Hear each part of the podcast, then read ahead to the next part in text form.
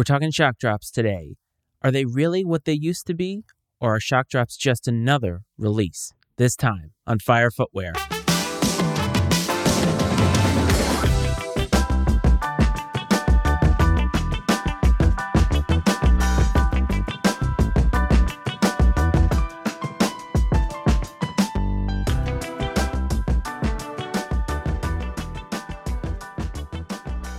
Welcome back to Fire Footwear, everybody. As always, this is your host, Matt Frates. I want to welcome everybody who is new, everybody who is old. The show is made for you and is because of you, and I hope that everybody is doing well. The other day, I was going about my business, and I got a text message from a good friend who was a listener of this show, and he wanted to let me know that there was going to be a shock drop of the reimagined Jordan 4 black and red colorway. This is something that had been rumored on social media and had been confirmed not only by Nike but other outlets on social media. It got me to thinking about the idea of a shock drop. I went to the shock drop about 20 minutes late, ended up copying the shoes. They came the other day as of this recording, and all is well and good in the world. But the idea of shock drops. Back in the day, they used to be something that were used as a heater for a real release. The idea of shock has to do with something being surprising or something being sudden. And the whole point of a shock drop, in my opinion, was so that people would have to be at the right place at the right time so that they could cop these shoes. Many times they were not. The other point of a shock drop is obviously to heat up a future release. And how do they do that? Well, a shock drop obviously traffics in hype. Many things that happen in sneaker culture traffic in hype. But I think the main ingredient of a shock drop that is 100% necessary to heat up a future release is the fear of missing out. And I have to admit, obviously, it's the main ingredient for many other factors in sneaker culture. You're not going to obviously want to go to every single release unless people are talking about it, unless you see that people have something that you don't. It is really what has made the resale market so successful. The purpose of a shock drop also is to give people this idea that they have another opportunity to cop. Not only do you have your official release day, but you also have this shock drop. Shock drops were intended to not be known about until they actually happen. That's the whole point of shock. You want to be in the right place at the right time. These companies need to drive up hype. How do they do that? Well, they have a release that they don't announce, they just drop the shoes and the people who are ready and able to cop those shoes at that exact moment are lucky enough to be able to cop those shoes. So, what happens then? Then those people post about their shoes. They talk about their shoes. All of these things happen that then lead people to salivate for the future release. But if you think about it pre social media, if you think about it even pre internet era, the idea of a shock drop really didn't exist. At least I don't think that it existed in the way that we know it today. People knew about releases, they would go wait in line at a store. That's how it would work. When the internet came about, companies were able to do a lot more in terms of how they could innovate their release schedule. Shock drops were a great opportunity to do that. And once social media became naturally woven into the fabric of sneaker culture, I do believe that shock drops became even more important because now you could use social media as a way to further the fear of missing out. Without that FOMO, there's no way that people continue to love sneakers the way that they do.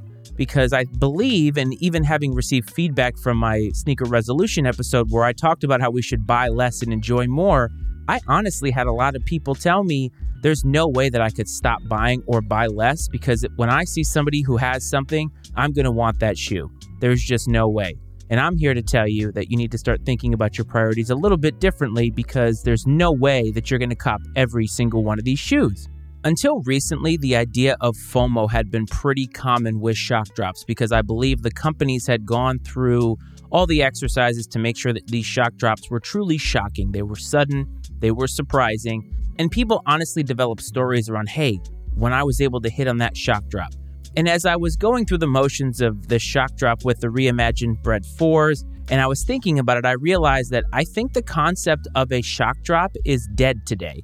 And I'm not saying that to be a hater, but if you think about the idea of announcing a shock drop, that's not really how it was ever intended to work. Shock drops are supposed to be surprising. So when Nike is announcing these things as coming on the SNKRS app, and then you go to Complex and other outlets that are talking about it and confirming this is the date that it's going to happen, and not even just the date, the exact time, it no longer becomes shocking. It just becomes another date on the calendar that we are circling so that we remember to be at our phone, at our computer, our desktop, whatever, in order to cop these sneakers. It's no longer shocking anymore. It just becomes another opportunity. But one thing that I talked about when I talked about exclusive access in sneakers is that this is not just another opportunity to cop, it's just all the same stock that they're using in different ways. So if you got it on the shock drop, chances are you're not exactly going to have more of an opportunity to catch it on the larger release because it's not as if they're going to have even more stock that they would have already had. So they're taking stock from the main stock and using it for the shock drop, and that's fine. But I think it gives people the idea that they can cop twice when really the math is not in our favor. It just depends on how much demand there is for a shoe. Now, with this shock drop, I was there 20 minutes late and was able to cop a pair. So, how shocking is that? And I got to thinking about examples of shock drops that have really redefined history. And actually, one of them just took place recently this month at the Grammys. Travis Scott is synonymous with sneaker culture, as you all know. And Travis Scott, in my opinion, has become a little bit stale. That's what happens when you release all the same Jordan 1 lows. But I believe he did something innovative by actually having a true shock drop. Travis Scott was performing at the Grammys, and while he was performing on his own website, they dropped an extremely, extremely limited run of his brand new silhouette that's going to be coming out. I think there was hundreds of pairs, maybe 500 at the most. People didn't find out about it until right when it happened. They got to that website and they were ready to go. There may have been outlets that may have had some insider information that it may happen, but the general public didn't even know about it until well after. Until, of course, the release was over, the shoes are sold out. We all had absolutely no chance. What has that done now? Well, going on social media, you find out that people are just enraged that they didn't know about it, and they are even more excited about the release happening later this year. Not only is there excitement about a new silhouette, not only is there excitement because Travis Scott is involved, but now they have heated the flu a little bit by having this shock drop, this true shock drop, and now people want to get their hands on these shoes. The resale prices are ridiculous. People are even paying for them now, forgetting that there's going to be a release later on. That is a shock drop done the right way. And it is a shock drop done for the right reasons. I think Travis Scott is smart. He understood the assignment. He saw that his popularity was waning. Yes, Travis Scott shoes do sell. They do sell out. I'm not saying that. But if you go and look at the entirety of his collection and you look at the earlier silhouettes and colorways to the ones that have released in the last year, maybe year and a half, I think that you're seeing a dip. Oversaturation has a lot to do with what people are willing to pay in the secondary market. When the Jordan 1 High Mochas came out, those hit like a ton of bricks. People still pay a lot of money for them. Now, a few years later, when you look at how many Jordan 1s he has released, yes, I understand that they're low tops, but it makes it less desirable. So Travis Scott not only is making a new silhouette, which I think is a very, very smart move, and I think it's a great direction for him, but he has made it exclusive feeling by having this shock drop. That's how you get people excited. I talked about resale being necessary for people to be excited. Well, this is a good example of how to drive up resale and also drive up people's fear of missing out so that by the time this shoe actually releases, whether it's on his website or SNKRS, they are going to be ready to go and they are going to eat up every single pair. Last week, Complex and other outlets were celebrating another shock drop that I believe is probably the most famous shock drop of all time. Obviously, if you've been in the game for a really long time, you may disagree, but I believe this one to be probably the most famed in terms of lore in sneaker culture. Kanye West had a very, very successful run with Nike. It was a very short period, almost like Gale Sayers' career in the NFL but it was very successful with the Air Yeezy model, the Air Yeezy 1 and the Air Yeezy 2. Kanye, I believe, changed the sneaker game forever, even before he went to Adidas and created the Yeezy brand. And well after he had left that relationship, I think a lot of people thought that that was the end of it. There had been rumored colorways or samples that he had worn at concerts, and one famously was an all red pair of the Nike Air Yeezy 2. And all of a sudden, February 9th, 2014, on Twitter, Nike tweets the Nike Air Yeezy 2 is available with a link that they could go to. This just about broke Twitter, it just about broke the internet, and it damn near broke sneaker culture. That's why I say it's one of the most famous shock drops of all time, if not the famous shock drop of all time, because nobody knew it was coming. A lot of people thought that the ship had sailed at this point and that Nike was just going to stop everything that they were doing with the Nike Air Yeezy 2. And then all of a sudden, through a simple tweet, people find out the shoe is available. And at this point now, 10 years on, it has become one of the most desirable unicorns in sneaker collecting. The Red October Air Yeezy 2 is probably one of the most popular Yeezys ever, and it's all because of that shock drop. Again, they understood the assignment. And yes, they obviously were just going to get rid of this inventory. Kanye had moved on, all of the factors that went into it, but it's the execution and how they did it, and they successfully shocked the world. That's what you need. And I think that's a true shock drop.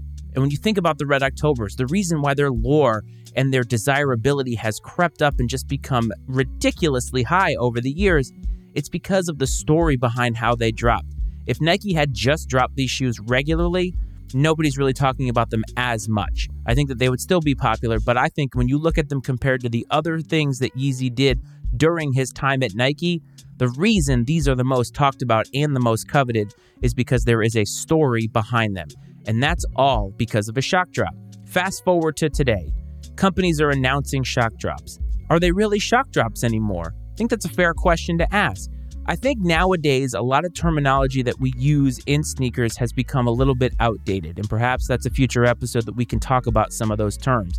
But I think shock drops now are pretty much done. I think that if Nike is going to announce them, and even other companies are going to announce them ahead of the real release that's happening officially later this year, that's not really a shock drop. Not to mention, the shock drop is so close to the real release that doesn't really make it impactful. A lot of people were able to cop, which means they're probably not going to cop when the real release comes around. Maybe it gives people an opportunity who didn't get them on the shock drop. But my whole beef here is that we need to stop calling it a shock drop. It's a pre drop. That's really all that it is. It's not like exclusive access where you have to have met certain criteria to get it. A shock drop is boom, they're available, go ahead and get them. It's just a small fraction of the entirety of the stock, but it's obviously an opportunity. It's just not a shocking, stunning, or surprising opportunity. And so I think we need to move on from this concept, or Nike needs to go back and make it fun again. Redo shock drops the way that they used to happen. Just release them. Don't tell anybody, announce it right that second. That's going to drive sneaker culture crazy. It's going to drive the hype up. And I believe it's going to bring fun back to the sneaker community and fun back to the sneaker game because I think that's something that is entirely lacking right now. And yes, the availability is awesome, but for many people, it's the chase. And shock drops allow us to actually chase something that we covet. But before we get to the end, now we're going to get to the release of the week.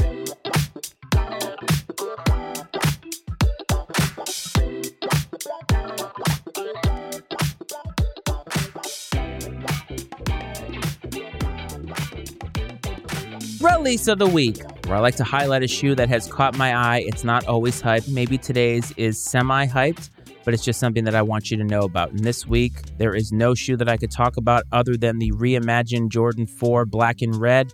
And honestly, the reason that that is the case is because after getting them in hand, and I will do an extensive review on them at some point, they are worth your money. They are better than the original. I said it. And I believe that they are a well executed shoe. The materials are great, the fit is great, everything about it is great. They are worth your money. I do believe they're going to be available, but you don't want to wait. Go ahead and get it when they release on February 17th. They're totally worth your money. And I think what's going to happen with some of these reimagined silhouettes and colorways, I think people 10 years from now are going to regret passing on them in this moment. And I think they're going to almost become grails for people years down the road. So don't miss the opportunity. Go ahead and get your pair now. How do you feel about shock drops? Do you think that they're still what they once were, or do you think that they need to be rebranded entirely? Get in touch with the show. At Fire Footwear Pod is the handle on Instagram. If you want to find the show on TikTok, at Fire Footwear Pod is the handle. Facebook, Fire Footwear, a sneaker podcast is what you would search. If you're an audio listener and you want to watch on YouTube, look for the link in the podcast description. Fire Footwear, a sneaker podcast with Matty Ice is what you would search. Don't forget to hit like and subscribe and all that fun stuff. I hope this finds everybody well. I hope this finds everybody safe. And I will see you next time. This is Fire Footwear.